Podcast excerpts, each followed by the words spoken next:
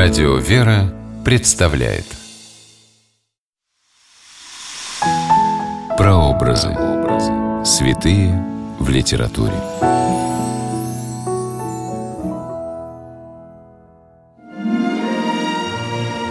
Дневник человека, причисленного к лику святых, который писал о своем святом наставнике. Такие свидетельства поистине бесценны. Здравствуйте! С вами писатель Ольга Клюкина с программой «Прообразы. Святые в литературе». Сегодня мы говорим о преподобном Варсонофии Оптинском и дневниковых записях иеромонаха Никона Беляева. Место действия – монастырь Оптина-Пустынь, неподалеку от города Козельска Калужской губернии. Время действия – начало XX века. Николаю Беляеву было 19 лет – когда вместе с младшим братом Иваном он пришел в монастырь Оптина-Пустынь с твердым намерением стать монахом. Шел 1907 год, время революционного брожения и атеистических настроений в России. Но выросших в благочестивой купеческой семье братьев Беляевых они не затронули. В Оптиной пустыне Николай получил послушание секретаря оптинского старца Варсонофия – с этого времени молодой человек стал вести дневник, куда записывал наставления и рассказы Варсонофия Оптинского.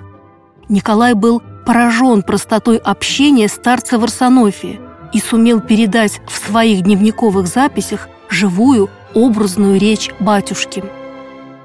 Вчера, когда я писал у батюшки, он, читая письмо какой-то девушке, бывшей у него, рассказал мне про нее следующее – эта девушка прекрасно играет, она любит классическую музыку. «Кого вы больше всего любите играть?» – спросил я ее. «Бетховена, Гайдна», – отвечала она. «А есть музыка еще лучше». «Какая же, Моцарта?» – спросила она. «Нет, еще лучше». «Может быть, Баха?» «Нет-нет, какая же, не знаю», – сказала она. «Музыка души». В первый раз слышу. Какая же это музыка? Это покой души, тот самый покой, про который говорится в Евангелии.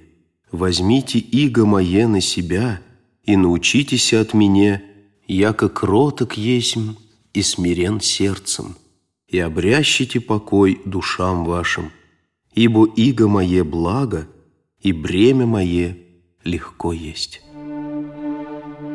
В 1915 году Николай был пострижен в монахи с именем Никон. Через три года иеромонах Никон Беляев стал свидетелем разорения обители большевиками, но и тогда он не покинул Оптину пустынь.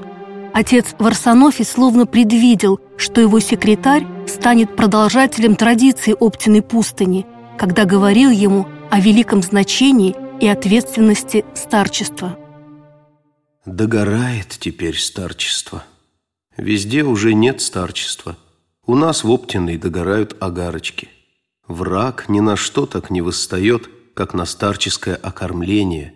Им разрушаются все его силы. Везде он старался его погасить и погасил. Есть монахи, исправно живущие, но об откровении помыслов, о старчестве они ничего не знают. Летом 1923 года монастырь Оптина-Пустынь был закрыт. Настоятель монастыря, архимандрит Исаакий, отслужив последнюю литургию в Казанском храме, благословил иеромонаха Никона принимать на исповедь народ, который по-прежнему ехал в Оптину пустынь со всей России.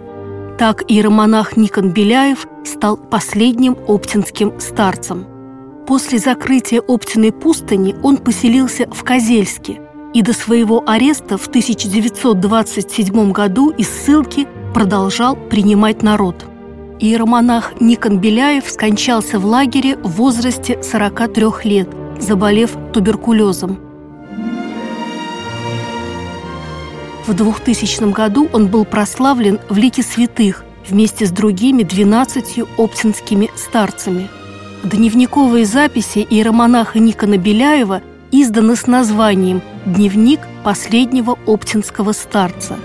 В них живое свидетельство исповедников веры, преподобного Никона Оптинского и его духовного наставника, преподобного Варсонофия Оптинского.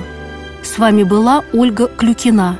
До новых встреч в авторской программе «Прообразы. Святые в литературе». Прообразы. Святые в литературе.